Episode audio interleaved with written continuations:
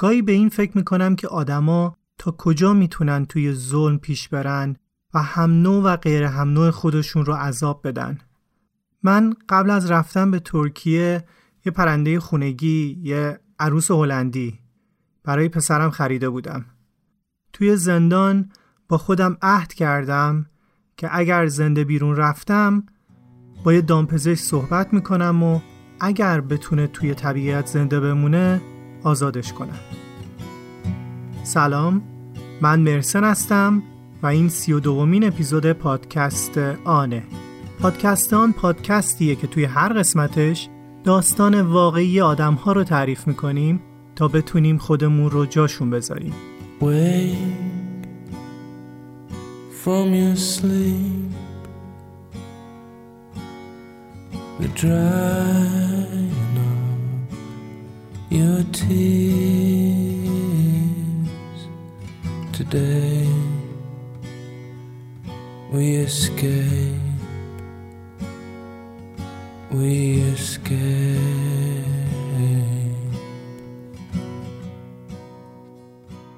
In 4مین قسمت داستان بودن یا هیچه. من همیشه آخر اپیزود از همتیمیام تشکر میکنم، ولی این بار میخواستم اول اپیزود این کارو بکنم. کسایی که توی همه این اپیزودهایی که از پادکستان شنیدین خیلی زحمت کشیدن. از نکیسا که پادکست رو ادیت میکنه و همیشه پشتیبان من بوده، نازنین که بار زیادی از نگارش داستانا روی دوش اونه، از بچهای اورسی که موزیکایی که میشنوید رو اونا انتخاب میکنن. همیشه هم دقیقه 90 اپیزود رو بهشون میرسونم و اذیتشون میکنم. توی اینستاگرام اگر خواستین میتونید فالوشون کنید با آیدی OrsiOWRSI و زهره که توی اپیزودهای زیادی از پادکست آن متن رو ویرایش کرده و خیلیای دیگه که بخشی از کار رو گرفتن. و البته ممنونم از همه کسایی که پادکست رو میشنون، دونیت کردن تا ما دلگرم بشیم، استوری گذاشتن و به دوستاشون معرفی کردن که این میتونه به نظر من بزرگترین حمایت باشه. خب بریم سراغ اسپانسر این اپیزود.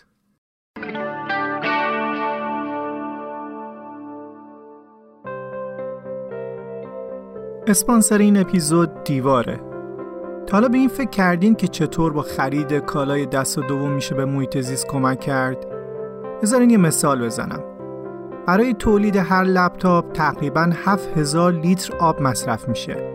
سال گذشته 93,000 لپتاپ توی دیوار معامله شده که باعث شده 699 میلیون لیتر آب صرفه‌جویی بشه. روند معمولی تبدیل کردن منابع زمین به کالای نهاییه و بعد دور انداختن و خارج کردن اون کالاها از چرخه بعد از مصرفه. اما اگر آگاهانه تصمیم بگیریم میتونیم باعث بشیم که این کالاها توی چرخه مصرف باقی بمونن و منابع برای تولید کالای نو مصرف نشن. منابع زمین محدوده و نسخه دومی هم برای کره زمینی که ما توی زندگی میکنیم وجود نداره. نمیتونیم مثل این کالاهای یه روزی یه زمین نو تولید کنیم. پس باید از همین زمینی که هست محافظت کنیم. خوب میشه اگر دفعه بعدی که خواستین یه کالایی رو بخرین به این فکر کنید که میشه دست دومش رو پیدا کرد و علاوه بر پرداخت کمتر به محیط زیست هم کمک کرد یا نه. توی دیوار یه نگاهی بکنید. تنوع کالاها انقدر زیاد هست که بالاخره یه چیزی چشمتون رو بگیره.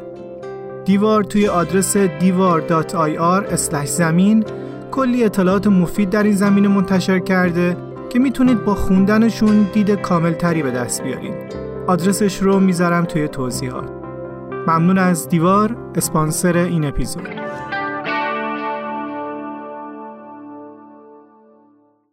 خب بریم سراغ داستان.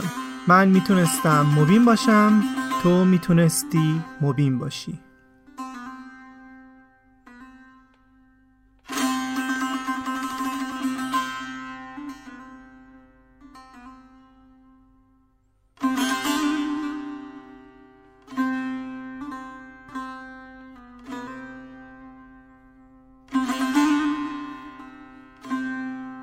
فضا خیلی امنیتی بود وقتی سوار ون میشدیم.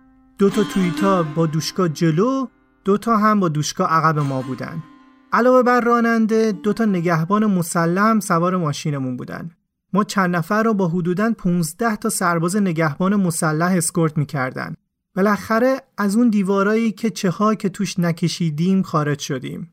گریم گرفته بود. همین که از اینجا بیرون میرفتیم واقعاً باور کردنی نبود. انقدری که امیدوار و ناامید شده بودیم، فکر میکردیم هیچ وقت قرار نیست دوباره سوار ماشین بشیم و از جایی که حتی دلمون نمیخواست برگردیم و نگاش کنیم خارج بشیم.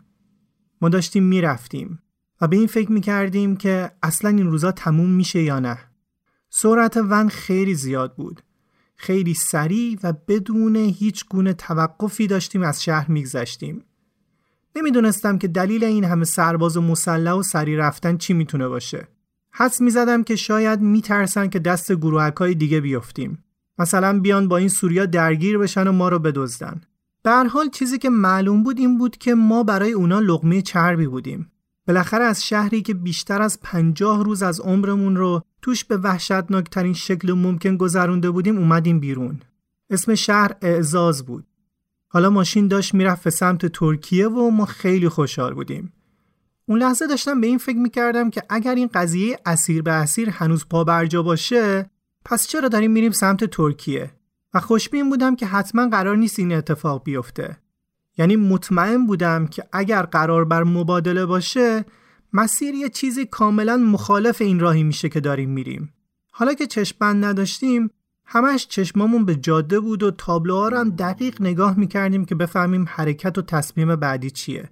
و دوباره همون صحنه هایی که روز اول از شهر دیده بودیم اومد جلوی چشمام، با این تفاوت که این بار 9 نفرمون میتونستیم ببینیم. خونه‌های خراب شده و رد بمب و خمپاره.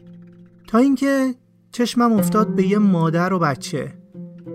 به این فکر کردم که ممکنه این دفعه حرفشون درست باشه و کمتر از 10 روز دیگه منم خانواده‌ام رو ببینم و بتونم بچه‌م رو بغل کنم.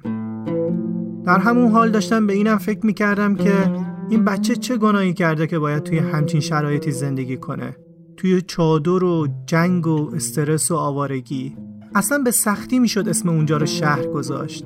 واقعا رنگ عافیت از اونجا رفته بود. با این حال هنوز یه چیزایی داشت که ما پناهجوهای زندانی رو خوشحال کنه.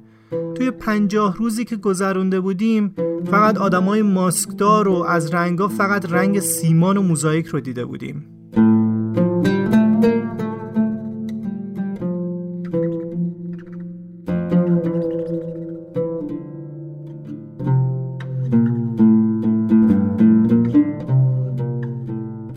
یکم ماشین رفت جلوتر و تابلوی کلیس رو دیدیم که یکی از استان‌های مرزی ترکیه است.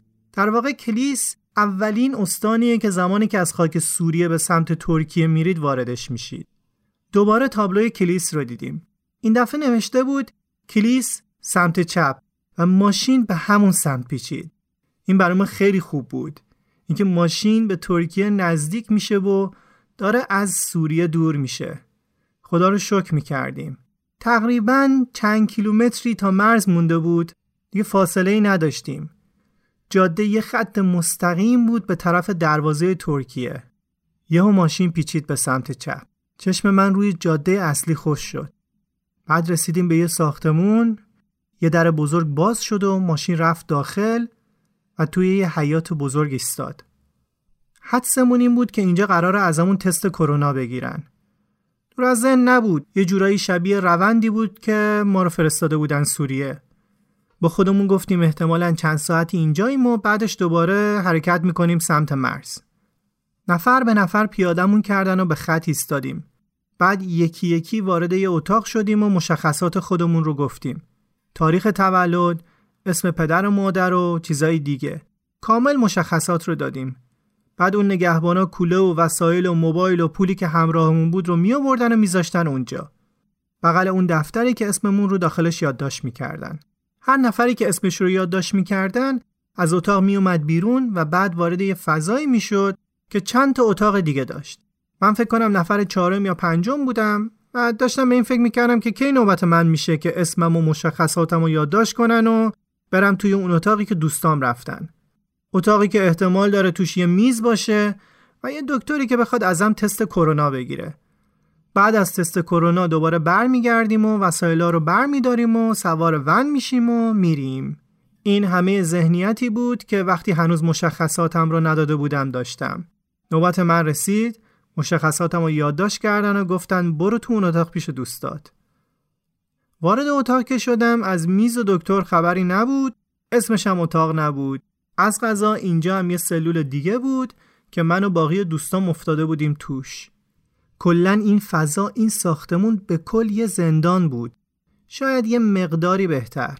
سلولی که بهمون دادن نورگیر داشت و مثل سلول قبلی با تور و میله این نورگیر پوشونده نشده بود. همین که دوباره رفتیم توی سلول، انگار که به قلبمون چنگ انداخته باشن حالمون خراب شد. با این فکر که ممکنه چند ساعتی اینجا نگهمون دارن و بعد دوباره برمیگردیم ون و جاده و باقی داستان دلمون رو خوش کرده بودیم. حدوداً 1 رو 20 دقیقه که گذشت رئیس زندان اومد پیشمون. دیگه اینجا بود که مطمئن شدیم که اینجا هم یه زندانه و تنها تفاوتش این بود که یه زندان نظامی بود و اتاقا در واقع سلول‌های این زندان بودن. رئیس یه آدم خوش برخوردی بود نسبتاً. برامون توضیح داد که اطلاعی نداره که ما کی هستیم و چرا ما رو آوردن اینجا و باید اینجا باشیم و این چند روز مهمون ما هستید. منم پرسیدم ما چقدر تو این زندان میمونیم؟ ساعتی میمونیم یا امکان داره به روز برسه و طول بکشه؟ امکان داره 1-2 ساعت اینجا باشیم یا چند روز؟ رئیس دقیقاً حرف نگهبانای اون شکنجهگاه رو تکرار کرد و گفت لاعلم، یعنی نمیدونم، من در جریان نیستم، من فقط رئیس این زندانم و از بالا شما رو آوردن که اینجا باشین و من نمیدونم تا کی و برای چی و از هیچی هم خبر ندارم. اتاقی که بودیم خیلی کوچیک بود و به سختی جا می شدیم. از رئیس زندان خواهش کردیم که جای ما رو عوض کنه. بعد از تقریباً 1 ساعت ما رو بردن به یه اتاق دیگه که وقتی وارد شدیم دیدیم روی دیوارش یه ساعت هست. از خوشحالی نمیدونستیم چی کار کنیم که ساعت داریم. گفتیم یه روزم اینجا باشیم حداقل میدونیم ساعت چنده. واقعاً نداشتن ساعت عذاب بزرگیه. بدون ساعت انگار زمان پیش نمیره. همش انتظار و انتظار بدون این که بدونی چقدر منتظر بودی. بعد از رفتن توی این اتاق جدید خیلی نگذشته بود که 2 نفر اومدن داخل اتاقمون. گفتن ما از آیهاش هستیم. آیهاش یه سازمان غیر دولتی حقوق بشریه که توی ترکیه و بیشتر از 100 تا کشور دیگه فعالیت میکنه و توی این شرایط داشتن به پناهجویایی که توی سوریه گرفتار شده بودن کمک میکردن.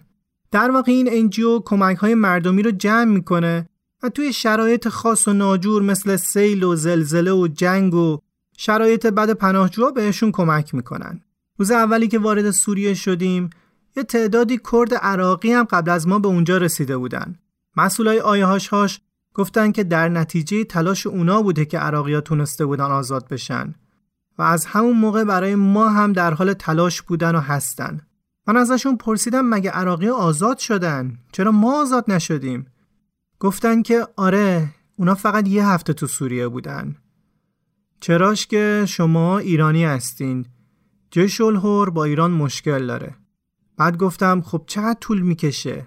ما چقدر اینجاییم؟ گفت نمیتونیم بگیم 1 روز، نمیتونیم بگیم 1 سال. باید صبر کنید. بعد چند تا سوالم ازم پرسیدن که توی زندان قبلی که بودین شما رو شکنجه یا آزارم دادن یا نه. منم یه نگاهی به اطرافم کردم و واقعیت جرئت نمی‌کردم چیزی بگم. میترسیدم حقه‌ای باشه که ببینن اگه ما رو آزاد کنن ما چیزی میگیم یا نه. فقط جواب دادم نه، چیزی نشده. حالا هرچی هم بوده گذشته، اتفاقی نیفتاده، شکنجه‌ای نشدیم. یکیشون داشت به دستام نگاه می‌کرد.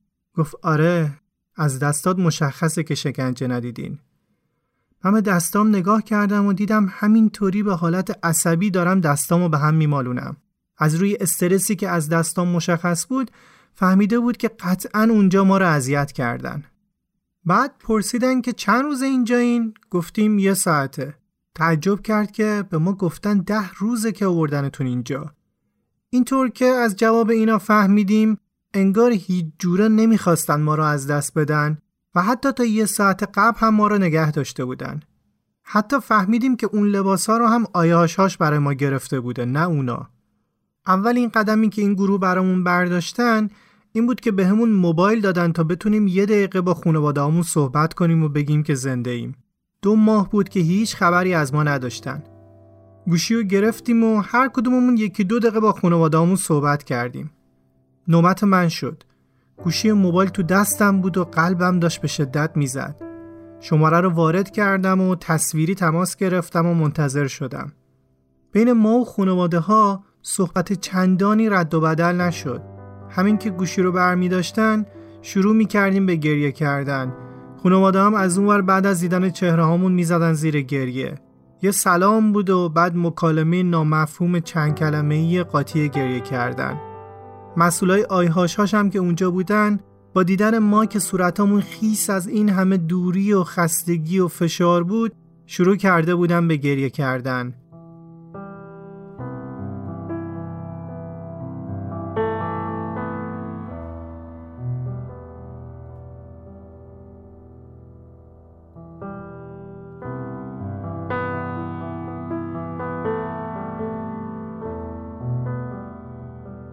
اعضای آیهاشاش علاوه بر این که بهمون فرصت تماس با خانواده هامون رو دادن، یه مقدار زیادی خوراکی مثلا به اندازه 3-4 روز به علاوه لوازم بهداشتی و میوه آورده بودن.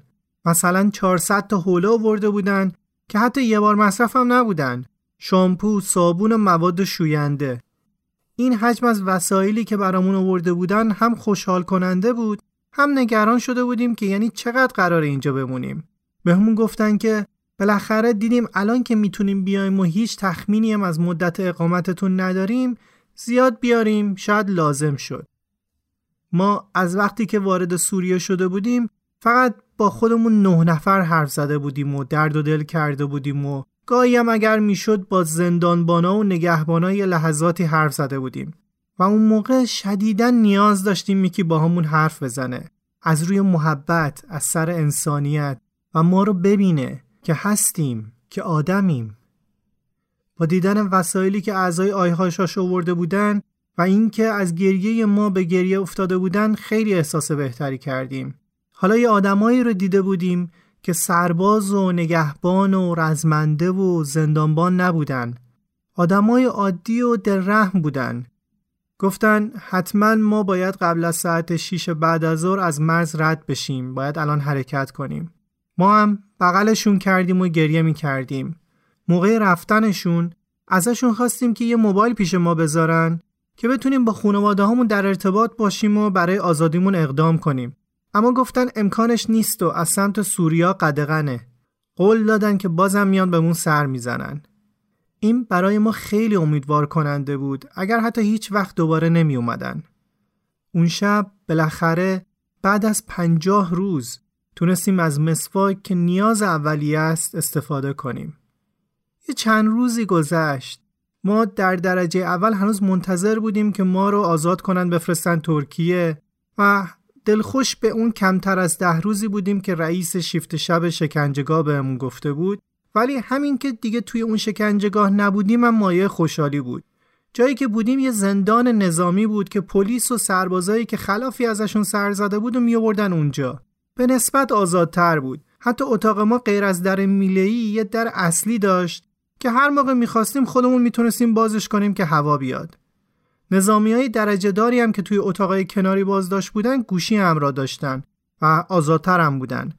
با یکی از این درجه دارا شروع کردیم صحبت کردن و داستانمون رو واسش گفتیم و یه جورایی رفیق شدیم. تقریباً روز 6م بود که بهش گفتم که میشه گوشیت رو بدی من بتونم توی اینستاگرام عکس بچه‌مو ببینم، خیلی دلم واسش تنگ شده. جواب داد که من اصلا از اینستاگرام استفاده نمی‌کنم، بلد نیستم، فیسبوک دارم. گفتم اگر میشه نصب بکن. اونم لطف کرد. بعد یواشکی و با احتیاط گوشیشو آورد و بهم داد. منم رفتم توی اینستاگرام. اول صفحه خانواده‌هامون رو چک کردیم. ما تا اون لحظه هیچ ارتباطی با دنیای بیرون نداشتیم جز همون 1 دقیقه‌ای که صوتی با خانواده‌ها صحبت کرده بودیم. نمیدونستیم اون بیرون چه خبره و وضعیت چطوریه. نقطه‌ایمون دایره شده بودیم دور موبایل. وارد یه پیجی شدم که اخبار شهرمون پاور میذاشت که دیدم که اون وایسی که من روز 24م برای مادرم گذاشته بودم توی اون پیج هست و زیرش هم کلی کامنته که مردم ابراز خوشحالی کرده بودن از اینکه ما زنده ایم و تا اون لحظه حدس و گمان این بوده که ما مردیم. بعد نگاه کردم دیدم توی چند تا پیج دیگه هم اون وایسه هست و اونجا بود که فهمیدم خبر حسابی پخش شده. تا اینکه توی کامنت ها چند تا هشتگ دیدیم که برای ما درست کرده بودن. حتی اسممون هشتگ شده بود. توی هشتگا دیدیم خبرگزاری زیادی مثل VOA، BBC و چند تا خبرگزاری و داخلی و خارجی اخبار ما رو پوشش دادن. فهمیدیم که اون بیرون خیلی پر سر و صدا تر از اونی بوده که ما فکر می‌کردیم. معاهدات بین‌المللی تحویل شبه نظامی گروه تروریستی جبهه النصرة تو سوریه شدن. آیا وزارت امور خارجه در جریان کار پلیس ترکیه بوده و شبه نظامیان سوریه تحویل داده شدند و در استان حلب این کشور گیر افتادند؟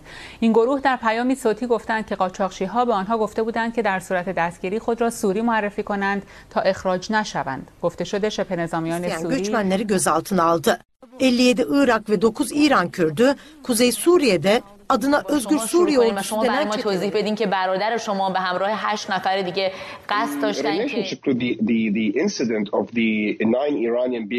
در رابطه با موضوع دستگیری 9 شهروند ایرانی توسط ارتش آزاد سوریه باید بگویم که اولین عراقی هم گفتگو کردیم که همراه پناهجویان ایرانی بازداشت شده بود اما بعد از مدتی آزاد شد. صحبت‌های اون رو گوش کنیم که به دلیل مسائل امنیتی صداش هم تحریم. صدای آمریکا از طریق منابع خود مطلع شده که ارتش آزاد سوریه خواهان استفاده از این افراد برای تبادل زندانیان با رژیم بشار اسد است.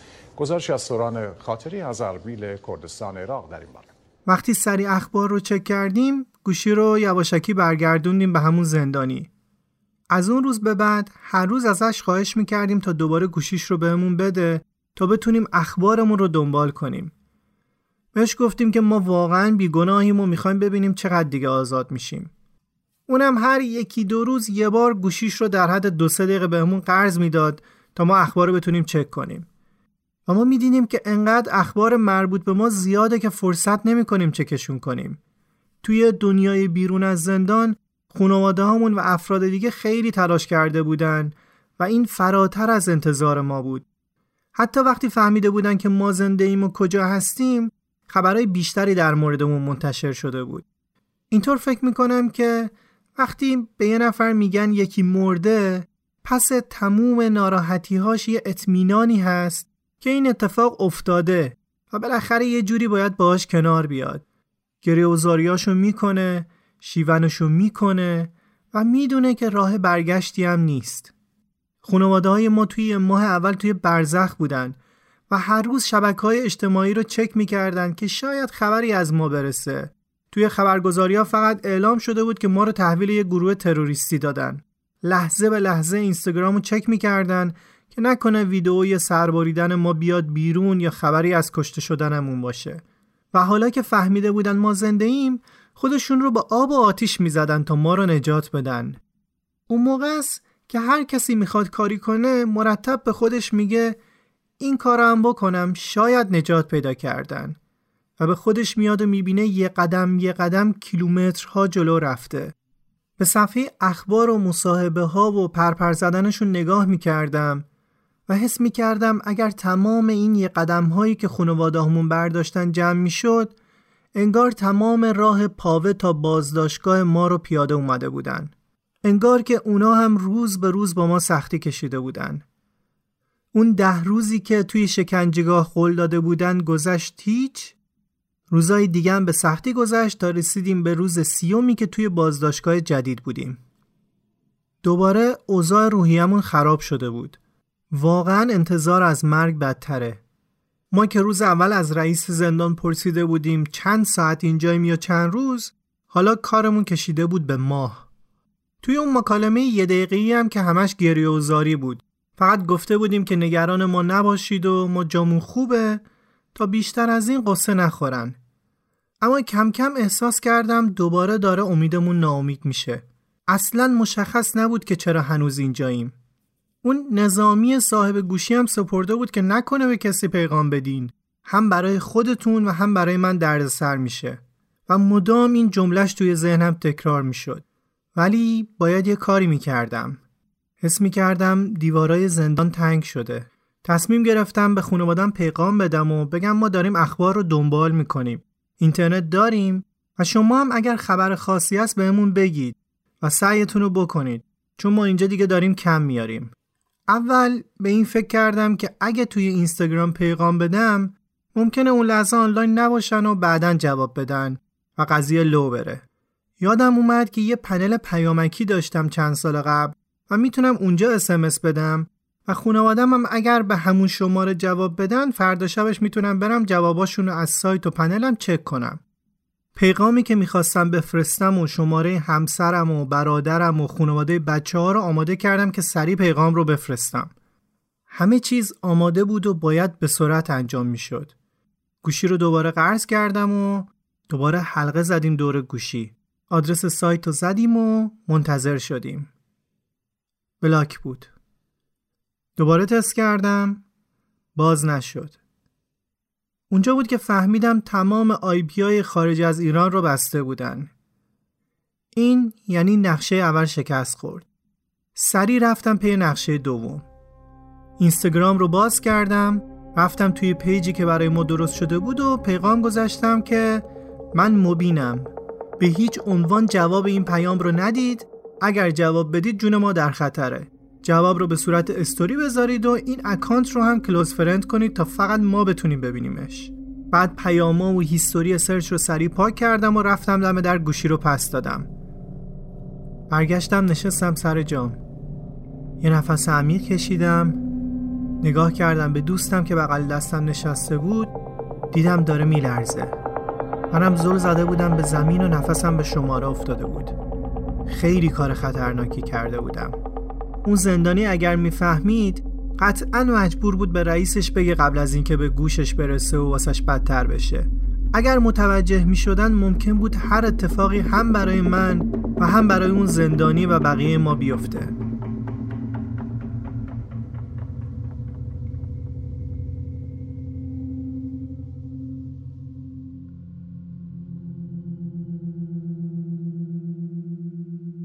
اون موقع که این کار کردم و از اعتماد اون زندانی سوء استفاده کرده بودم شدیداً عذاب وجدان گرفتم. نمیخوام توجیه کنم اما واقعاً شرایط مزخرفی رو گذرونده بودیم و هنوزم برامون معلوم نبود که جون سالم به در ببریم یا نه. خیلی حواسم بود که ردی به جا نذارم و هیستوری رو پاک کنم. خلاصه اتفاق خاصی نیفتاد و این خیلی شانس بزرگی بود. ما دوباره به روال قبل گوشی رو چند دقیقه‌ای گرفتیم تا چک کنیم.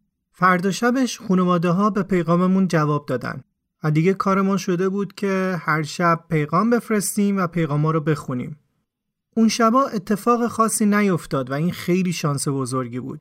کسی بویی نبرده بود و ما به روال قبل هر یکی دو روز گوشی رو چند دقیقه‌ای می‌گرفتیم و چک می‌کردیم.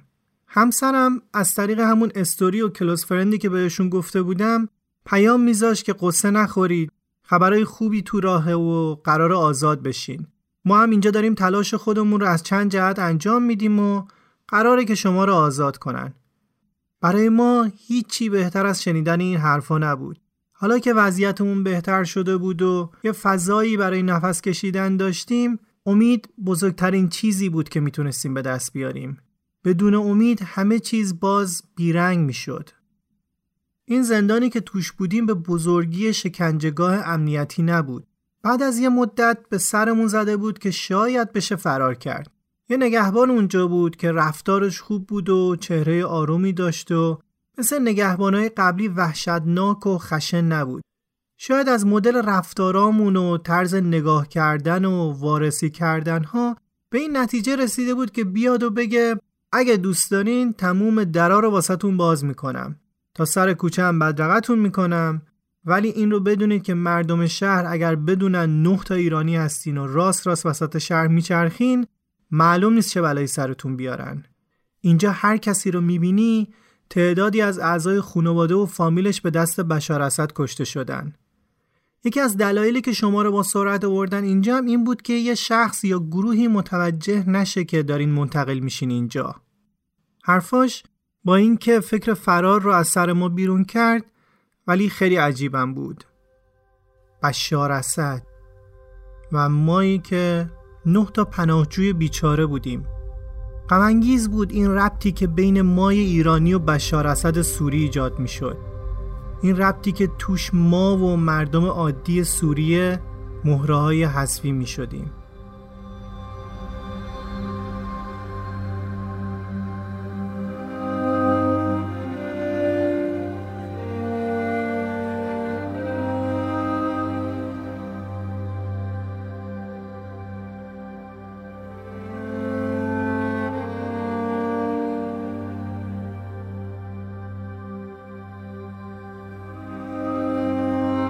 روز 94م برای چندمین بار اسم مشخصات دادیم و ازمون عکس گرفتن. بعد از این برگا پرینت گرفتن و دادن امضا کردیم. گفتن اینا برگای خروج شماست از سوریه. این چند مدت انقدر امیدوار و ناامید شده بودیم که یاد گرفته بودیم سری نباید خوشحال بشیم. اما هنوز خیلی سری ناراحت و پژمرده می‌شدیم. مثل همیشه از زندانبان پرسیدم که آزادی ما از سوریه چند روز دیگه است؟ گفت احتمالاً 3 یا 4 روز. ولی مگه چند بار یه عددی به ما گفته بودن و دقیقاً همون شده بود. اما امیدمون با همین عددا زنده بود. حالا دیگه شده بود اواسط آذر ماه. هوا خیلی سرد شده بود. اونجا یه منطقه سردی از سوریه بود و روی کوه‌ها برف باریده بود. به خاطر اینکه وسیله گرمایشی هم نداشتیم و خوابیدن توی اون سرما آزاردهنده بود، شبا بیدار میموندیم و حرف میزدیم و روزا که هوا بهتر بود میخوابیدیم. مثل همیشه باز اون 3-4 روز هم گذشت و خبری نشد. تنها برگ برنده ما این بود که با خانواده ها در ارتباط بودیم و میفهمیدیم که چه اتفاقی داره میفته. مرتب با همسرم، برادرم، برادر دماوند و خواهر افشار در ارتباط بودیم. کل اعضای خانواده هم پیجاشون رو باز کرده بودن که ما پست و استوریاشون رو ببینیم و با دیدن اون کارایی که دارن میکنن روحیه بگیریم. دلخوشیمون هم دیدن عکس خانواده هامون و بچه هامون بود. هدایت، تینا و آیه رو میدید، سامران، سامین و سامیار رو، و ما هم هر کدوم از بچه هامون رو میدیدیم دلمون بیشتر واسش تنگ میشد. یه 10 روزی که از اون تاریخ مقرر گذشت خبردار شدیم که هنوز بحث مبادله اسرا پابرجاست. اینجور که فهمیدیم جریان این بود که به خاطر فعالیت‌هایی که خانواده‌ها کرده بودن و واسطه‌گری آیه هاشاش، جیش الهور قبلا راضی شده بود که ما رو به ترکیه پس بده. برای همینم از همون عکس و مشخصات گرفته بودن، ولی باز زده بودن زیر قولشون که اینا ایرانی هستن و ما هم دست بشار اسد اسیر داریم و به این آسونی اینا رو ول نمی‌کنیم. این وسط هم ما شده بودیم گوشت قربونی. شنیدن این خبر شاید فرق چندانی با خبرهای بد قبلی نداشت، اما ما دیگه اون آدما نبودیم. ما توان نداشتیم و حالا بدتر از اون واقعا هوا سرد شده بود. خبرو که خوندم کمرم چسبید به دیوار و بدون اینکه حواسم باشه که باید زودتر جواب بدم و موبایل رو پس بدم، خیره موندم به برفی که آروم میبارید و میومد پایین. ما هر کدوممون فقط یه پتو داشتیم و مریضم شده بودیم. تمام این مدت به خانواده ها میگفتیم خوبیم و هیچ مشکلی نداریم که اونا هم کمتر عذاب بکشن. اما همسرم که حس کرده بود حالمون خوب نیست، گفته بود که واقعیت رو به خانواده ها بگین. یهو به خودم اومدم و سریع تایپ کردم که حال ما اصلاً خوب نیست. اگر از قصه و شکنجه هایی که دیدیم نمیریم، سرما ما رو میکشه و دووم نمیاریم. اگر اینطوری پیش بره شاید ما رو چند سال دیگه هم اینجا اسیر نگه دارن. برید در سفارت ترکیه و هر کاری از دستتون برمیاد بکنید. فردای اون روز خانواده ها راه افتاده بودن و رفته بودن تهران دم سفارت ترکیه. چون ما بهشون گفته بودیم هوا سرده و اینجا بخاری نداریم، اونا هم به خاطر ما شب رو توی سرما جلوی سفارت مونده بودن. این تجمع 2 روزی ادامه پیدا کرد و سفارت ترکیه گفته بود تجمع ترک کنید، برید شهر خودتون، تا چند روز دیگه بهتون خبر میدیم. اما خبرش حسابی توی خبرگزاری‌های ایرانی و خارجی پخش شده بود و حتی خبرگزاری‌های ترکیه هم پوشش داده بودن. این شد که خبرش رسید به صحن علنی پارلمان ترکیه. سخنگوی دولت و مشاور وزارت دفاع ترکیه توی BBC و VOA گفته بودن که ما اصلا همچین آدمایی رو نمیشناسیم.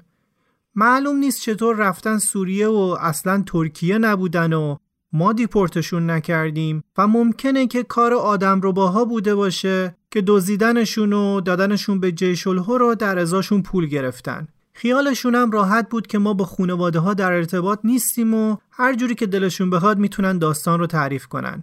ما هم این خبر رو توی اینستاگرام دیدیم که ترکیه تکذیب کرده. شب با بچه‌ها نشستیم و صحبت کردیم که چیکار میشه کرد. سامران گفت که من وقتی که توی اداره ژاندارمای استانبول بودم همونجا چند تا عکس و لوکیشن پاسگاه رو فرستادم برای خواهرم.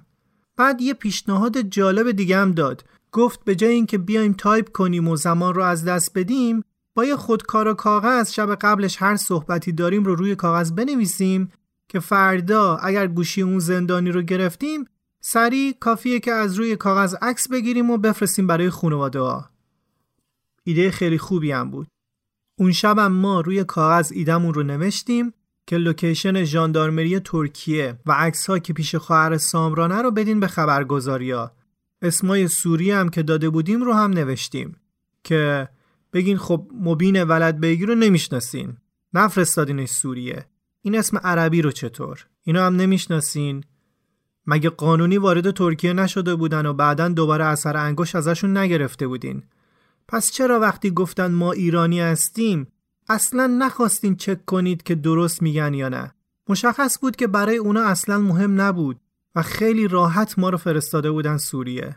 بعد لوکیشن زندان رو هم برای بیستون برادر دماوند فرستادم که اینو فعلا پیش خودت نگه دار، اگر یه روزی از ما خبری نشد و ما رو به خاطر اینکه پای آبروشون به خاطر نقض حقوق بشر و دیپورت به کشور جنگ زده وسط سر به نیست کردن و خواستن کلن همه چیز رو تکذیب کنن، بگو که ما میدونیم که توی این زندان بودن.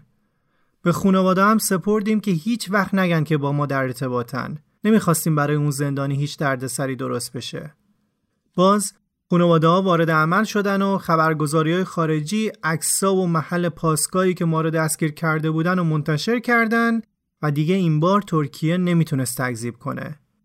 حدود یه هفته‌ای بود که این خبرها توی خبرگزاری‌ها پخش میشد و توی کشمکش بودیم.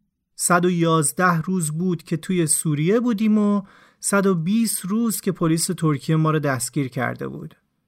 شب دوباره گوشی اون زندانی رو گرفتیم که به یه خبر عجیب برخوردم. یک خبر خوشحال کننده بهتون بدم. خوشبختانه مجموعه تلاش‌ها مثمر ثمر واقع شده و پس از 120 روز 9 شهروند کرد ایرانی که تحت اسارت ارتش آزاد سوریه بودند امروز غروب آزاد شدند. از شهر اعزاز عبور کرده و یکی از پیجای معتبر این خبر رو پخش کرده بود که خدا رو شکر 9 کرد پناهجو دروازه باب السلام رو رد کردن و الان وارد ترکیه شدن و آزادن. وقتی این خبر رو دیدیم حدود 1 دقیقه ما تو مبهوت شده بودیم، همه گیج شده بودیم. میگفتیم اصلاً ما زنده ایم یا نه؟ اگر زنده ایم و نمردیم پس این خبر چطور داره انقدر رسمی و با اطمینان میگه ما آزاد شدیم، در صورتی که هنوز توی این اتاقیم. به در و دیوار زندان نگاه میکردیم و با خودمون فکر میکردیم مگه میشه این زندان رو از زمین کنده باشن و گذاشته باشنش توی خاک ترکیه. همون لحظه به همسرم و خواهر افشار پیام دادیم که این خبر اشتباهه و ما هنوز آزاد نشدیم و توی زندان هستیم. خبر ساعت 8 منتشر شده بود و تا ساعت 9 که ما تکذیب کردیم خانواده‌ها جشن گرفته بودن و اشک خوشحالی ریخته بودن. خیلی غم انگیز بود. چیزی که چندین بار خودمون تجربه کرده بودیم رو واقعا نمیخواستیم خانواده هامون هم تجربه کنن. حسابی استرس گرفته بودیم. اینکه نکنه ترکیه میخواد یه دستی بزنه که مشخص بشه خانواده ها با ما در ارتباط هستن یا نه، و اگر اینطوره راه ارتباطیمون رو ببندن و اگر اینطور نیست هر جور بخوان قضیه رو فیصله بدن و داستان بسازن. تا الان چند بار فکر میکردیم داریم آزاد میشیم و نشده بود. امشبم که اینطور خبر آزادی ما به اشتباه پخش شده بود، حس میکردیم دیگه واقعا کم آوردیم. انگار یه عذابیه که هیچ انتهایی براش وجود نداره.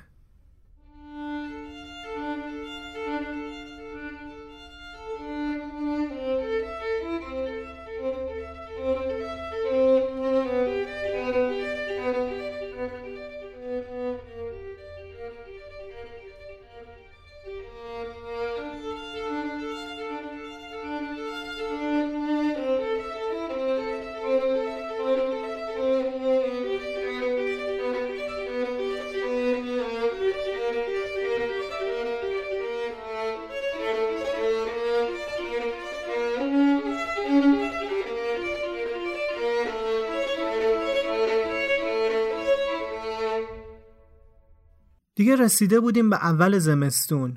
آب توی لوله‌ها یخ زده بود. پتو رو دور خودمون میپیچیدیم و میلرزیدیم.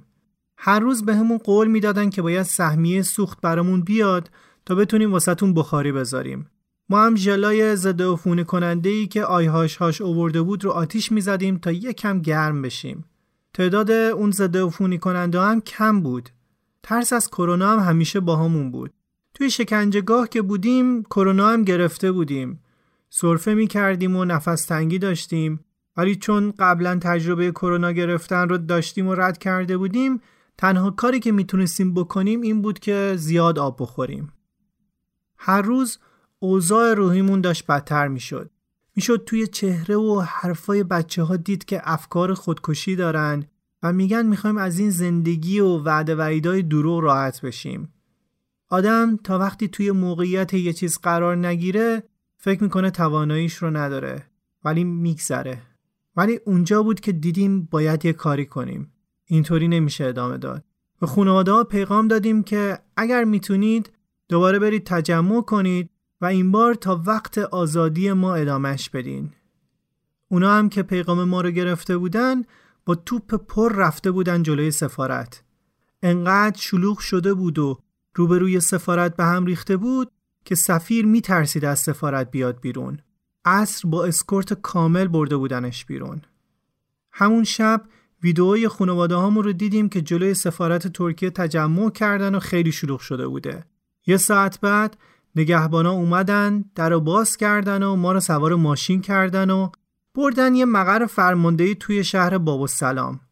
وارد ساختمون شدیم و دیدیم اوضاع خیلی امنیتیه. یه اکیپ از ترکیه با دوربین و وسایل کامپیوتری اومده بودن و اونجا مستقر شده بودن. ما رو تک تک وارد اتاق کردن، اثر انگشت گرفتن، اسم سوری و ایرانیمون رو گرفتن تا بتونن با مشخصاتی که از قبل داشتن تطابق بدن. کارمون یه ساعتی طول کشید و ما رو دوباره برگردوندن زندان. همین اتفاق رو به خانواده‌ها گفتم و گفتم انگار خبرای خوبی تو راه و ترکیه دست به کار شده. شما همینطوری ادامه بدین تا آزاد نشدیم هم کوتاه نیاید. خانواده‌ها هم جلوی سفارت مونده بودن و نمیخواستن تا آزادی ما اونجا رو ترک کنن. همون شبم بود که زندانی که لطف میکرد گوشیش رو بهمون میداد گفت که داره آزاد میشه، ولی به دوستم سپردم که اگر نیاز داشتین بهتون گوشی بده، که البته این که ممکنه راه ارتباطیمون رو از دست بدیم یا نگرانی به نگرانیمون اضافه کرد. فردا شبش دوباره اومدن و ما رو بردن همون مقر فرماندهی. رفتیم توی ساختمون، چند تا برگه گذاشتن جلومون و گفتن اینا رو با دستخط خودتون بنویسید و امضا کنید. توی برگه‌ها نوشته شده بود که ما با رضایت خودمون اومدیم سوریه و هیچ مشکلی هم با برگشتن به ایران نداریم. بالای برگه‌ها هم خودمون باید می‌نوشتیم اداره مهاجرت استان کلیس، که مثلا یعنی ما این برگه‌ها رو توی ترکیه امضا کردیم. ما هم اعتراض کردیم که ما با رضایت خودمون نیومدیم سوریه. شما ما رو دیپورت کردین اینجا. چند بارم به ماموراتون گفتیم ایرانی هستیم، ولی توجهی نکردن. اونا هم گفتن باشه، مشکلی نیست. اگر برگه رو امضا نکنید ما نمیتونیم به خودمون ببریمتون. ممکنه سالها همینجا دست جیش الحر بمونید. تازه اصلا معلوم نیست تا کی شما رو زنده نگه دارن. اگر واقعا ترکیه بودیم امضاشون نمیکردیم، ولی توی اون شرایطی که توی سوریه داشتیم چاره‌ای نبود. به همینم راضی نشدن. گفتن جلوی دوربین همینا رو بگید که ما با رضایت خودمون اومدیم سوریه و از ترکیه میخوایم که به ما لطف کنه و ما رو برگردونه ایران. تک به تک میرفتیم توی اتاق. موقعی که داشتم این حرفا رو جلوی دوربین میزدم شروع کردم پشت سر هم چشمک زدن و بالا بردن ابروها. یعنی من در وضعیت عادی این حرفا رو نمیزنم. دماوندم همین کارو کرده بود. وقتی مدارکشون رو کامل کردن منتظر بودیم ببینیم چی قراره بشه و کی ما رو آزاد کنن. دوباره سوار ماشینمون کردن و برگردوندن زندان و گفتن منتظر بشین. کمی توی زندان منتظر بودیم که اومدن بردنمون توی حیاط و ما رو سوار ماشینایی کردن که از ترکیه اومده بودن. ماشینا از در رفتن بیرون و این بار پیچیدن سمت راست، رفتن سمت مرز ترکیه. ماشینا با سرعت زیاد حرکت می‌کردن ولی انگار همین 2 کیلومتر تا مرز کش می اومد. اون روز 4 تجمع خانواده ها جلوی سفارت 10 دی 1400، 31 دسامبر 2021، یعنی آخرین روز سال میلادی بود. بعد از 123 روز اسارت که با احتساب 9 روزی که توی ترکیه بازداشت بودیم میشه 132 روز اسارت، بالاخره رسیدیم به مرز ترکیه و سوریه. Baby, baby, baby, I'm coming home to your tender sweet loving. You're my one and only one. The world needs a bitter taste in my mouth, girl. You're the only one that I wanna be.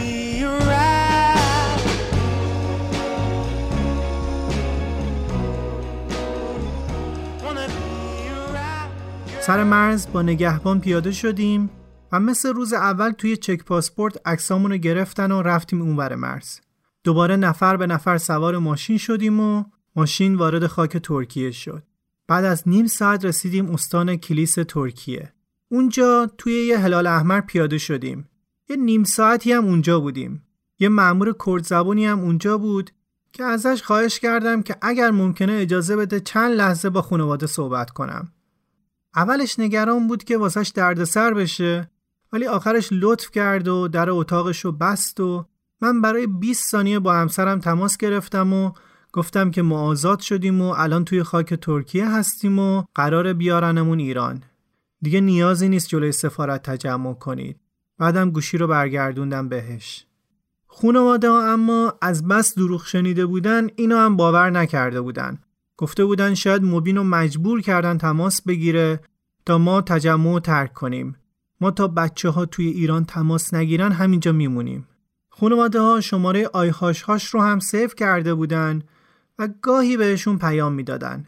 نیم ساعت بعد از تماس من هم به همسرم پیام داده بودن که قرار شوهرتو ملاقات کنی. اونجا بود که دیگه همه باورشون شده بود که ما آزاد شدیم.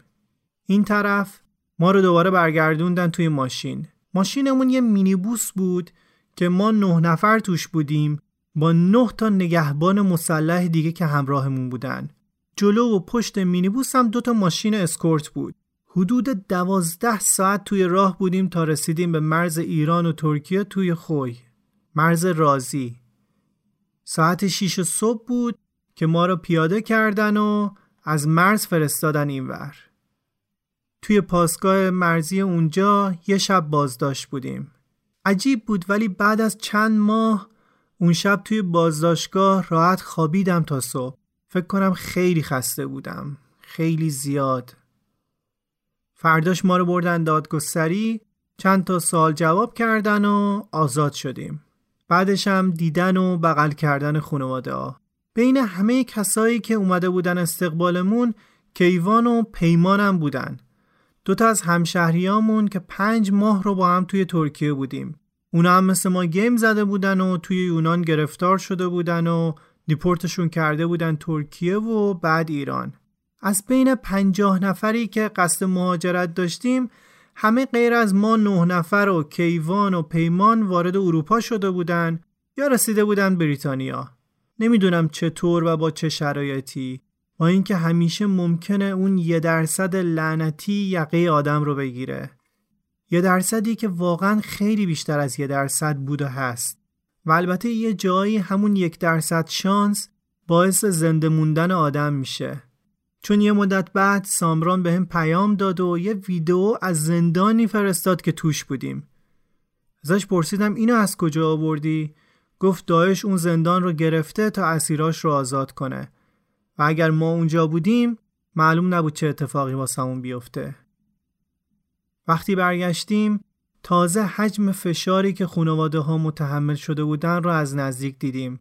اثرش مثل رد خمپاره و توپ و رگبار تیر روی همه چیز پیدا بود.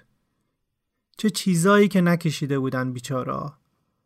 هر چقدر که بیخبری و بلا تکلیفی برای ما مثل هوای مسموم کشنده بود، برای خانواده هامون هم همه چیز چند برابر بود. دستشون به هیچ جا بند نبوده و با این حال مجبور بودن امیدشون رو جلوی همه نگه دارن. خیلی ناراحت کننده بود که شنیدیم پدر دماوند از نگرانی چند بار سکته کرده بود. امروز صبح 29 بهمن 1400 از خواب پریدم. از جام بلند شدم و اومدم توی بالکن نشستم تا یکم هوای تازه به سرم بخوره. خورشیدم داشت میومد بیرون. پرندمون اون عروس هلندی رو هم با خودم آوردم توی بالکن. دیشب زنگ زدم به یه دامپزشک و ازش پرسیدم که میشه آزادش کرد؟ گفت که طبیعت ایران واسش مناسب نیست. تازه چون از اول پیش شما بزرگ شده بیرون دووم نمیاره و باید فعلا نگهش داری. روی فرش بالکن نشسته بودم و قفسش هم کنارم بود. اون لحظه به روزایی که از سر گذروندم فکر میکردم. به این که وقتی رفتم استانبول 101 کیلو بودم و حالا که برگشته بودم 70 کیلو شده بودم. هممون 20 کیلو وزن کم کرده بودیم. به این فکر کردم که توی اوج جوونی موی سر من و سامران ریخته و موهای سفید هممون بیشتر شده. به اون زندانی فکر کردم که با همه ریسکی که داشت گوشیشو بهمون قرض میداد که اگر اون نبود معلوم نبود الان کجا بودیم. به این فکر کردم که دیشبم مثل هر شب کابوس دیدم و نمیدونم که کی قرار جای همه این دردا خوب بشه و اصلا چی میتونه خوبشون کنه. یه لیوان چایی توی دستم بود و قفس کنارم و خورشید که داشت از پشت ساختمونا طلوع میکرد.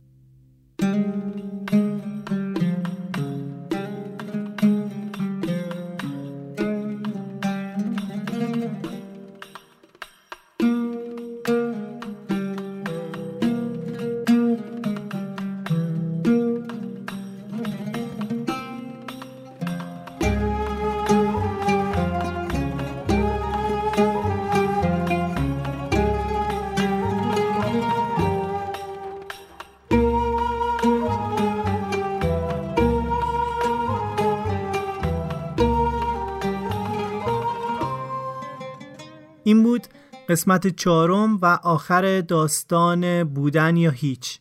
خوشحال میشیم اگر کامنت بذارین و اگر دارین از اپل پادکست آن رو میشنوین به همون امتیاز بدین.